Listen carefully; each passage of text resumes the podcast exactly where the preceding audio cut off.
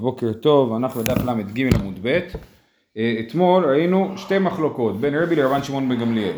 המחלוקת הראשונה הייתה לגבי המקרה שמופיע במשנה, שאדם שלח שליח עם גט, ואז הוא מבטל את הגט בבית דין, ובעצם לא מודיע לשליח שהוא ביטל את הגט.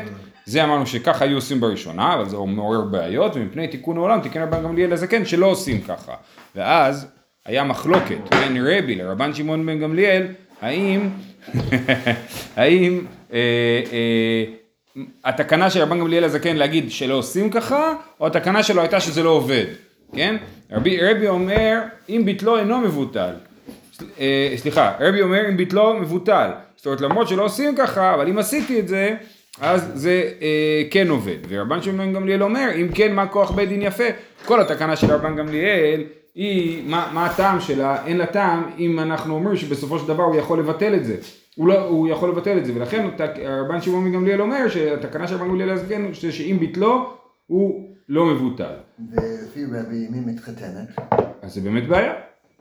כן, אבל, אבל, אבל ההנחה היא שאם לא עושים את זה, אז לא יעשו את זה. כן. זה היה מחלוקת ראשונה. מחלוקת שנייה הייתה לגבי אדם שאמר לכמה אנשים, לעשרה אנשים, לכתוב גט, ואז אמר לחלק מהם לבטל את הגט. האם הוא יכול להגיד לחלק מהם לבטל את הגט? אמרנו שזה עוד מחלוקת בין רבי לרבן שמעון גמליאל, שרבי אומר שהוא יכול להגיד לחלק מהאנשים לבטל, ורבן שמעון גמליאל אומר שהוא לא יכול להגיד לחלק מהאנשים לבטל, ודיברנו על הנימוקים של זה, אני לא רוצה לחזור על הדבר. אז עכשיו אנחנו בל"ג עמוד ב'.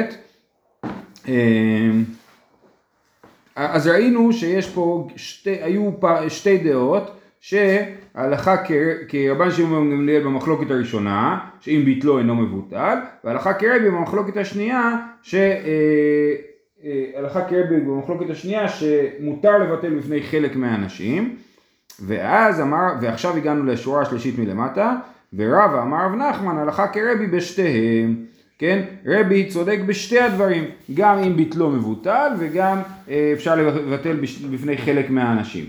אה, שואל דגמרא בליטלי לרב נחמן מה כוח בית דין יפה, הרי הסברה של רבן שמעון גמליאל אה, מתבססת על ההנחה שאם כן מה כוח בית דין יפה.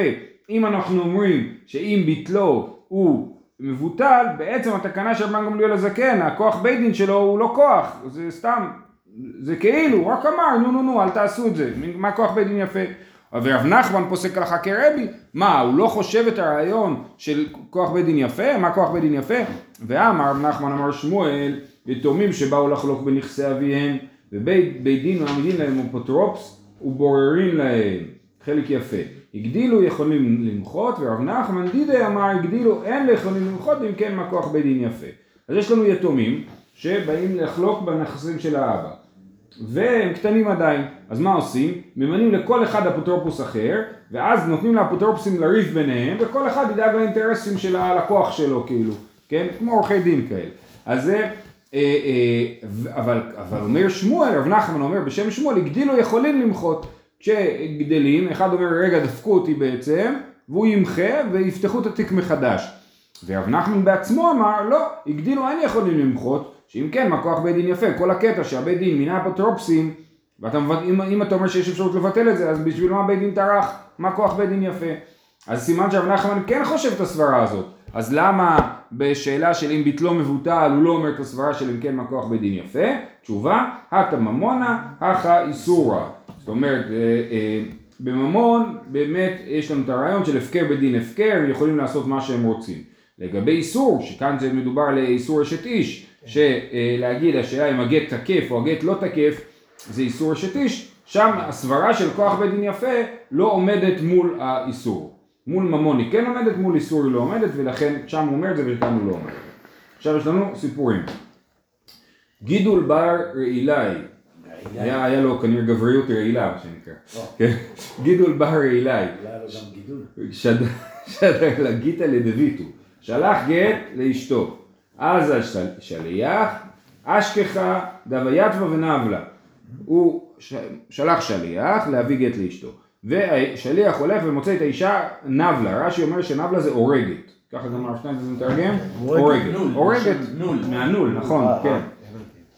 אז זה, היא יושבת ואורגת, ואומר לה, הגיתך, הנה תראי זה הגט שלך.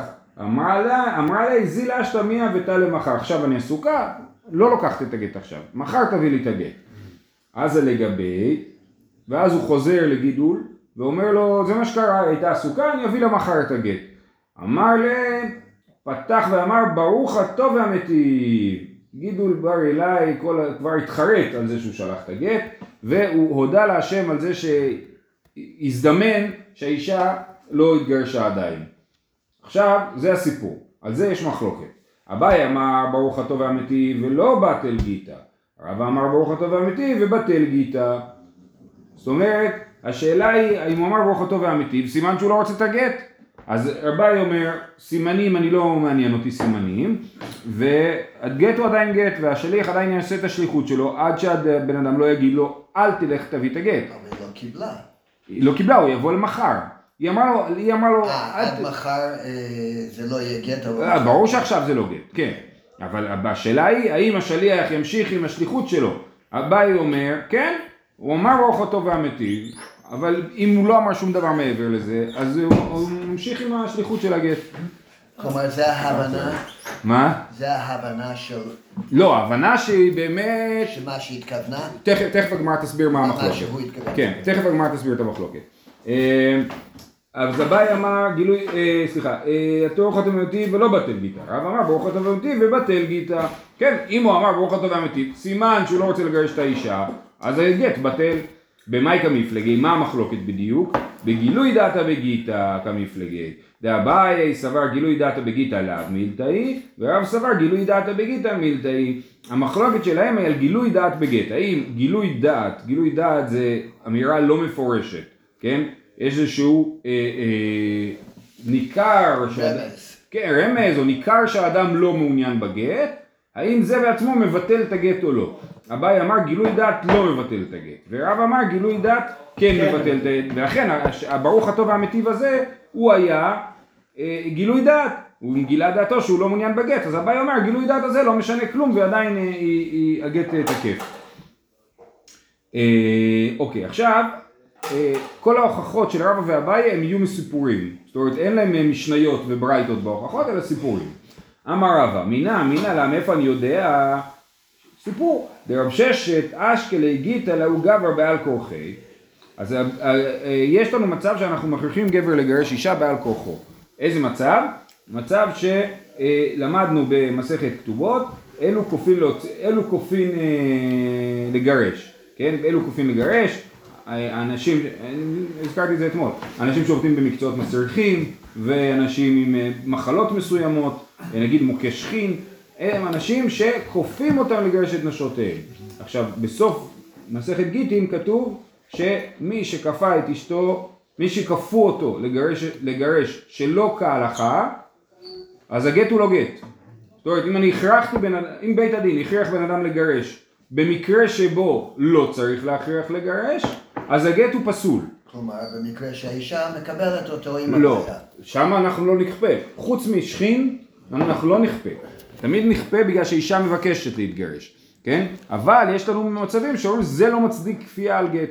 אה, אה, שרבו הרבה. נגיד שהם כן, לא מסתדר, אין שלום בית, האישה אומרת אני רוצה גט, הבעל אומר אני לא רוצה לתת גט, לא כופין לגרש.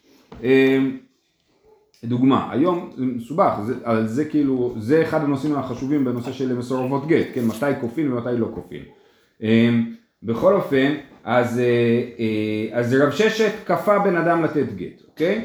ואמר לו לסעדה, ואז הבן אדם הזה הצליח לתפוס את העדים בזמן שהם, שהם כותבים את הגט, ואומר לו, אחי, אמר רב ששת, לך הוא רב ששת ליבטין גיטה. אז הוא אומר לעדים, רב ששת אמר שהגט בטל. כך הוא אמר להם. ועצריך רב ששת גיטה אחרינה, ורב ששת אמר, איי איי איי. זה, הגט הזה נפסל, בגלל שאתם שמעתם שאני ביטלתי את הגט, אז חשבתם שהגט בטל, אז הגט הזה נפסל, וצריך גט חדש. מה מוכיח מזה רבא? גילוי דעת בגט, אבי גיטה, אבי, אבי, אבי, איך קורא זה? מילתאי, כן? גילוי דעת בגיטה מילתאי, כי הוא גילה את דעתו שהוא לא מעוניין בגט, ובק... ולכן הגט נפסל. למה רב ששת אמר לו לפסול את הגט? כי, לכ... כי, כי, כי היה פה גילוי דעת שהוא לא רוצה את הגט. עכשיו זה מעניין. הרי אנחנו כפינו אותו לתת גט. איך כופים אותו?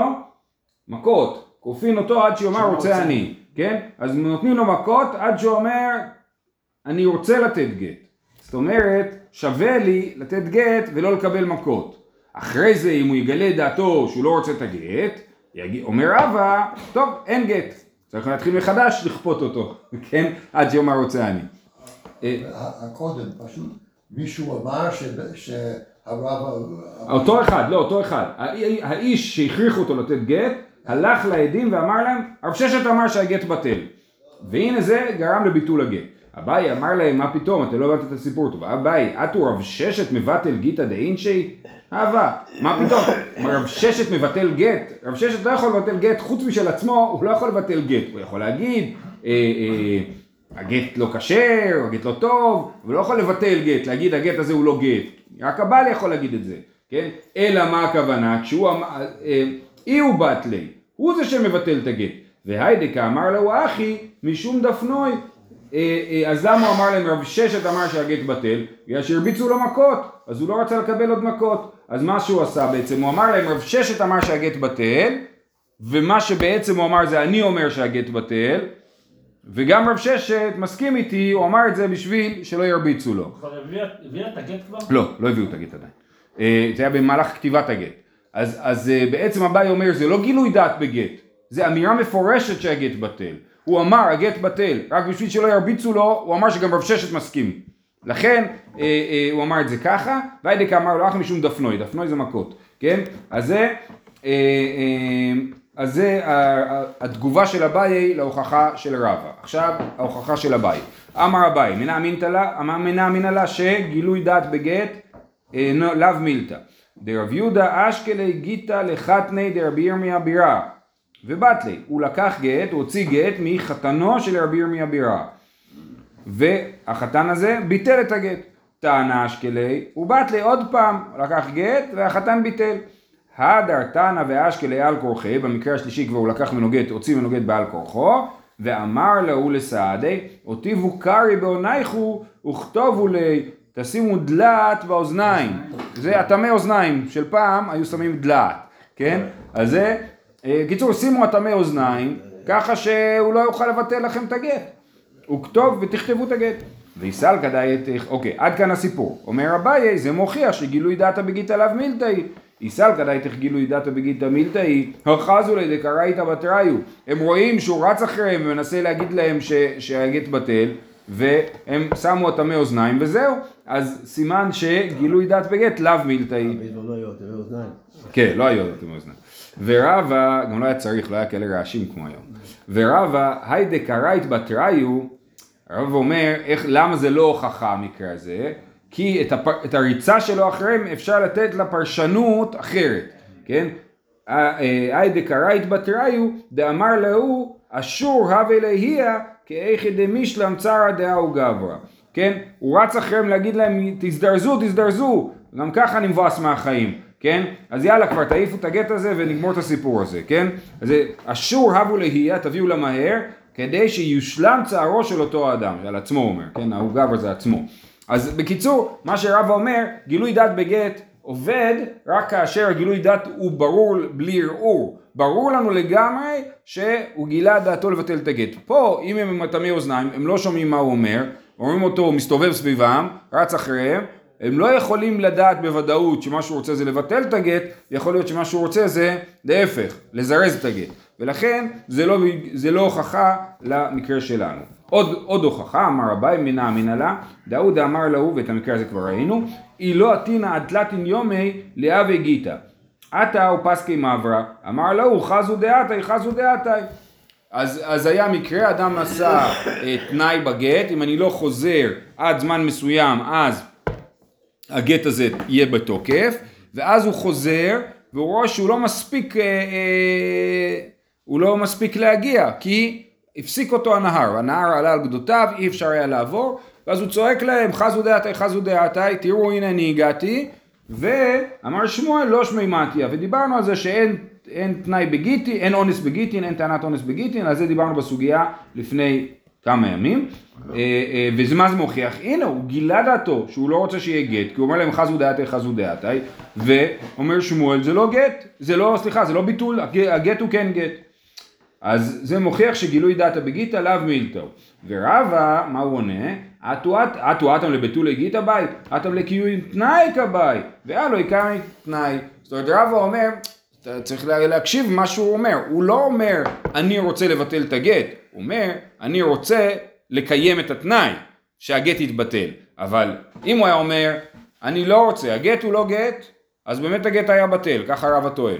אבל הוא אומר להם תראו הנה אני אה, אה, הגעתי ולכן הגט הוא לא גט, כן? אז לכן זה לא נקרא גילוי דעת בגט, כי מה שהוא אומר זה אני רוצה לקיים את התנאי ולא רוצה לבטל את הגט. אם הוא היה אומר? כן, אם הוא, לפי רבא, אם הוא היה אומר אני רוצה... מהצד השני של הנער? לא, שנייה, שנייה, רגע. אם הוא היה אומר מהצד השני של הנער אני רוצה לבטל את הגט, כולם מסכימים שהגט בטל, כי זה לא גילוי דעת בגיטה, כן? אבל אם הוא היה מגלה דעתו שהוא רוצה... זה גם לא ביטול התנאי? הוא יכול לבטל את התנאי? אה, לבטל את התנאי... לא, אם הוא מבטל את התנאי אז הגט הוא גט. נכון? כי הגט הוא על תנאי. אם הוא מבטל את התנאי הגט הוא תקף, כאילו. אבל אם הוא אומר להם, אני לא רוצה שהגט הזה יהיה גט, אז אני חושב שגם אביי יודע שזה בטל, כי זה לא נקרא גילוי דעת בגיטה, אנחנו צריכים אמירה. אבל אם הוא רק היה מגלה דעתו, אז זה היה המחלוקת של אביי ורבא. עוד סיפור דומה, יהודה אמר לה, היא לא נסיב נעת לאתין יומין, יש לו אישה שהוא קידש אותה ועוד לא התחתן איתה. כן? והוא מתחייב לה, אומר לה, אם תוך שלושים יום אני לא עושה חתונה, אז אני נותן לך גט על תנאי, כן? הוא נותן לה גט על תנאי, אם תוך שלושים יום, אז את היא מגורשת. אז אליה וגיטה, כמעט ותלתין יומג, אמר לו, אתה רחנה. הוא אומר לה, מה כבר הזמנתי אולם בשר וזה, רק לא הסתדר התאריך, לא היה אולם פנוי, אז הזמנתי את זה ליום ה-שלושים ואחד. אז שוב פעם, יש פה מצב שהתנאי לא מתקיים. אומרת הגמרא, למה עיני חושלה? מה אנחנו נגיד במקרה הזה? אם משום אונסה, הוא יגיד זה היה אונס, לא היה תאריך פנוי בעולם, אין אונס בגיטין, אין טענת אונס בגיטין, אי אפשר להגיד, אני לא קיימתי את התנאי מאונס ולכן זה נחשב שקיימתי את התנאי. אם משום גילוי דעת בגיטה, פלוגתא דאביי אביי ורבא. אם תגידו שיש פה מימד של גילוי דעת בגט, כמו שאמרנו מקודם, אז זה באמת מחלוקת אביי ורבא. ותוספות פה מעירים שלפי רבא זה לא נכון. לפי רבא אין פה גילוי דעת בגט. כמו שהוא אמר מקודם, הוא רק רצה לקיים את התנאי, הוא לא אמר שהוא רוצה לבטל את הגט. ולכן אה, אה, זה יהיה במחלוקת, ולכן המקרה הזה אין פה גירושין, אין פה, אי אפשר להגיד שהגט בטל באופן מובהק. אהודה אמר לו עוד מקרה כזה, היא לא נסיב לנדרי שיערכה דהדר, לאה וגיטה, אם אני לא מתחתן עד ראש חודש אדר, אותו דבר, כן?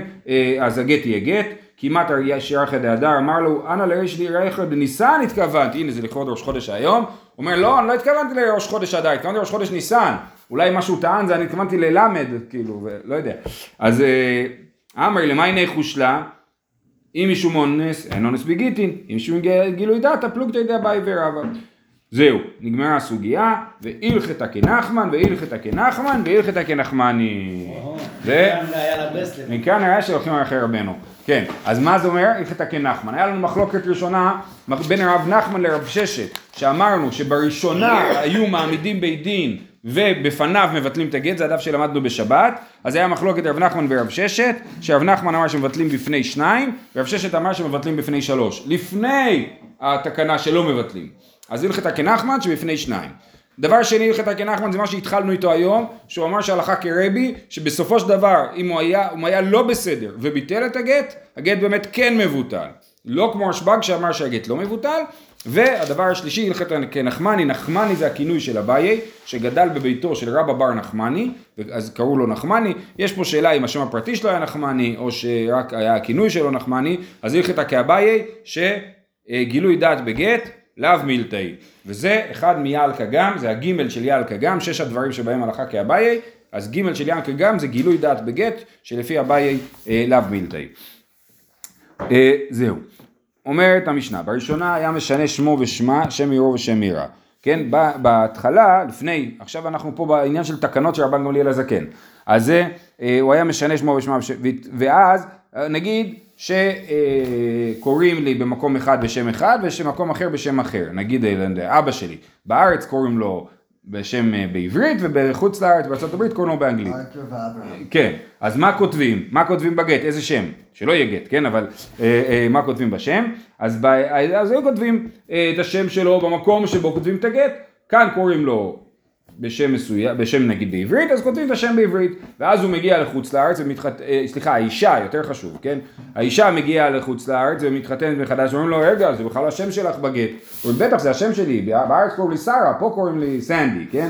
אז זה, דודה שלי. אז זה, אז זה, אז היה בעיה, כן? כי אמרו, הגט הוא לא גט טוב, כי זה לא השם שלך. אז הגט הוא באמת כן גט טוב, כי זה, הוא התכוון לאישה הזאת, וזה השם של האישה הזאת. אבל כיוון שיש לה עוד שמות, אז זה, עולל, זה חולל בעיות, ולכן התקין רבן גמליאל זקן שיהיה כותב איש פלוני וכל, וכל שום שיש לו, אישה פלונית וכל שום שיש לה, שום זה שם, מפני תיקון העולם. אז אתה כותב האישה הזאת וכל השם, כן, האישה שרה וכל השמות שיש לה, ולאט לאט זה יסתבך יותר, כי באמת כן כותבים עוד שמות, זה קוראים, זה המכונה ככה, ויותר מזה גם השאלה היא איך כותבים שמות, ושמות בעברית אנחנו בדרך כלל יודעים איך כותבים כי מהתנ"ך, אבל שמות בלעז, היה ויכוח גדול של הרב עובדיה, על איך לכתוב את השם ויקטור, כן? כי כתבו ויקטור, כמו שאתם מדמיינים, וו, יוד, קוף, תת, וו, רש, כן? אז הוא אומר, לא נכון, אם כותבים זה ככה, זה אומר ויקטור, ולא, השם הוא לא ויקטור, השם הוא ויקטור, צריך לכתוב את זה עם כף וטף, כן? ככה צריך לכתוב את השם, אז יש מחלוקות גדולות, יש ספרים שלמים שנקראים שמות גיטים, איך צריך לכתוב את השם בצורה נכונה בגט. אבל אפשר לכתוב את זה בקלות, כותבים את זה באנגלית. כותבים את זה באנגלית. אז אני לא יודע אם זה יעבוד, כי צריך להיות וכתב לה, וכתיבה לכאורה היא דווקא בעברית. אבל לא דוקטור, זה כמו שהאדם כותב את זה. מה אתה אומר? כמו שוויקטור כותב השם שלו, ככה תכתוב. אבל אולי הוא כותב טעות. אבל ככה זה ידוע. זה שאלה, אוקיי, בסדר, וגם יש, המכונה כך וכך, אם קוראים לי שוקי, אז אני יהושע מכונה שוקי, וכדומה, יש ממש, זה עניין ענק בהלכות גיטין, זה איך לכתוב את השמות. בכתובות. בכתובות. עסק בן שמואל, במשפחה. נכון, נכון, וזה הרבה פחות דרמטי בכתובות. בכתובות, אם יש טעות, זה ממש לא נורא. בגט, אם יש טעות, הגט הוא לא גט. כן, בכל אופן, אז רבן גמליאל זקן התקין לכתוב וכל שום שיש לו, ואז אין לנו בעיה, אם מישהו יגידו זה לא אתה, אני אגיד כן, אבל יש לי עוד שמות, וזה השם שלי. אמר רבי יהודה אמר שמואל, שלחו לבני מדינת הים, לרבן גמליאל, בני אדם הבאים משם לכאן, שמו יוסף, וקוראים לו יוחנן. כן, אנשים עולים מבבל לארץ ישראל, או באים מארץ ישראל לבבל, ויש לו שתי שמות, קוראים לו יוסף, וקוראים לו יוחנן. כן, או יוחנן, וקוראים לו יוסף. האח מגרשין נשותיהן. עמד רבן גמליאל והתקין שיהיו כותבים איש פלוני וכל שום שיש לו, אישה פלונית וכל שום שיש לה מפני תיקון העולם. כן, אז בעצם זאת אמירה של שמואל שבעצם מספרת את הרקע שמאחורי התקנה של רבן גמליאל הזקן. אמר רבי אשי, מה? כנראה כמה מאות שנים לפני כן אנשים לא נסעו ממקום למקום. יכול להיות שהיה פחות בעיה כשאנשים לא נוסעים, נכון? והוא דאיתחז, אמר רבי אשי והוא דאיתחזק בתרי שמי. דווקא הוא הוחזק בשתי שמות, אה, אה, אומר רשי, אבל לא התחזק כאן שיש לו שני שמות, אם כאן כולם קוראים לו בשם מסוים, אף אחד בכלל לא יודע שיש לו שמות נוספים, אז אה, לא צריך אה, לכתוב את אה, אה, וכל שום שיש לו, כן? אה, אין צריך לכתוב וכל שום שיש לו, ואפילו נודע לאחר זמן שיש לו שם אחר, עדיין הווה הגט כשר, כן? האדם השאיר את העבר מאחורה, פעם קראו לי ככה, זהו, אני אדם חדש, אתה תמיד היית מורד לחי? אני הסתרתי מהמשפחה כל השנים, אני לא רציתי שאני אדעו את השם שלי בנגלית. אבל תמיד, זה דבר כאילו, ברוך השם שאין גיטים. התקנה היא זה שזה מעכשיו, לכל בנגלית. אז הנה, רבשי אומר לו, דווקא התחזק בשני שמות. דווקא מי שהוחזק במקום הזה בשני שמות, אז כותבים את השם המרכזי, וכל שום שיש לו. ככה רבשי אומר. ככה רבן גמליאל מסביר את דבר רבשי. מה כל הקטע? אז אם אני עכשיו פה קרוי ככה, במקום אף אחד לא יודע שיש לי... אז זה גט כשר, נכון, אתה צודק. אבל זה לא תיקון. הנה, אז בוא נראה. אני חושב שעוד קצת יהיה לנו על זה חידוד. אמר לרבי אבא לרב אשי, רב מרי ורבי לעזר, קיימי כבתך. הוא מפרגן לו, אומר, הנה יש עוד שניים שאומרים כמוך, שזה דווקא במקרה שהוא התחזק בשני שמות. תניא כבתי די רבשי. היו לו שתי נשים, אחת ביהודה, אחת בגליל. ולא שני שמות, אחד ביהודה ואחד בגליל. יש לו אישה אחת ביהודה, אישה אחת בגליל, ביהודה קוראים לו יהודה, בגליל קוראים לו שמעון, כן? אז... ג'ייקוב. ג'ייסון.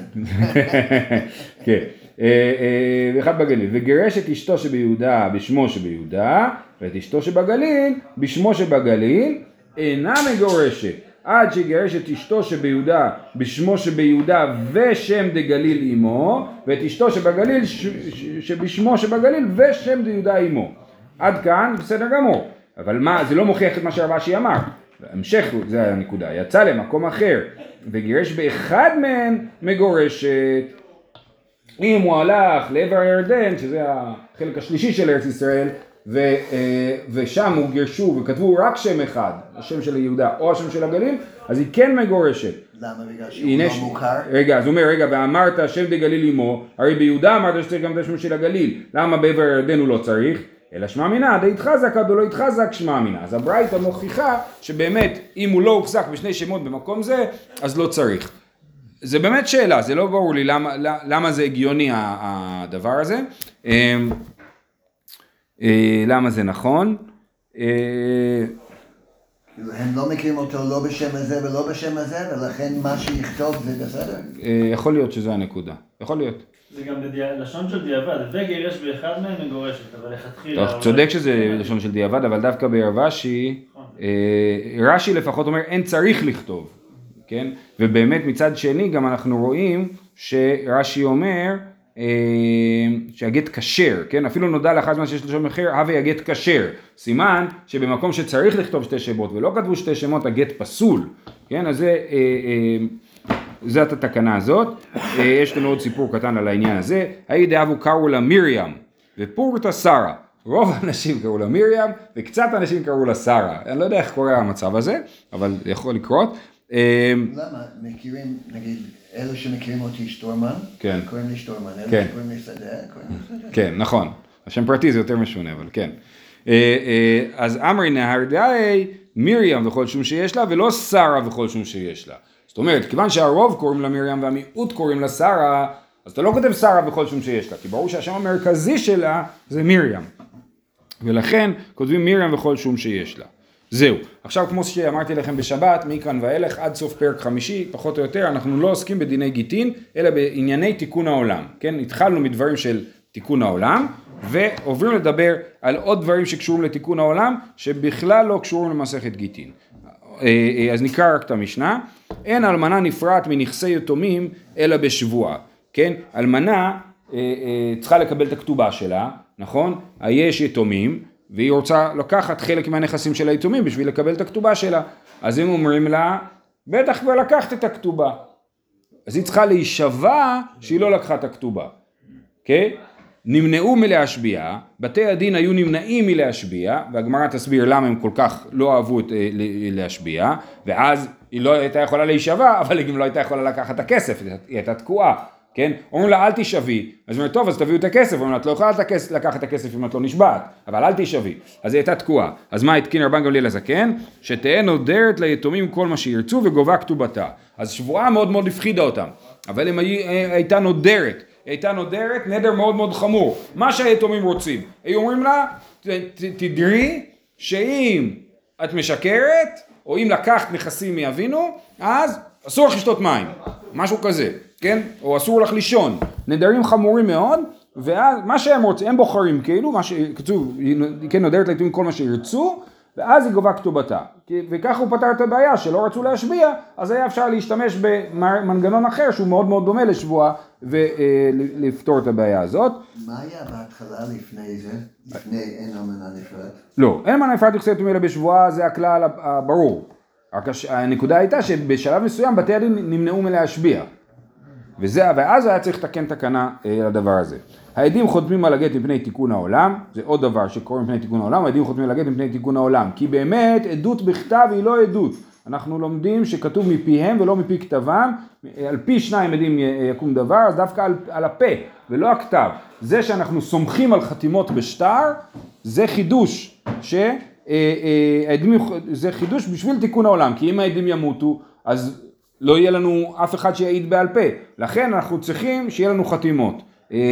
אז זה העדים חותמים על הגט מפני תיקון העולם, והילל התקין פורס בול מפני תיקון העולם. אז נדבר על זה בעריכות, אבל אתם יודעים שיש שמיטת כספים שנועדו לזה ש, שאנשים היו נמנעים מלהלוות כסף בגלל השמיטת כספים, והילל התקין את הפורס בול בשביל שיוכלו להמשיך להלוות. באיזה כוח חכמים יכולים לעשות את זה? כל זה הגמרא תשאל, אל תדאג.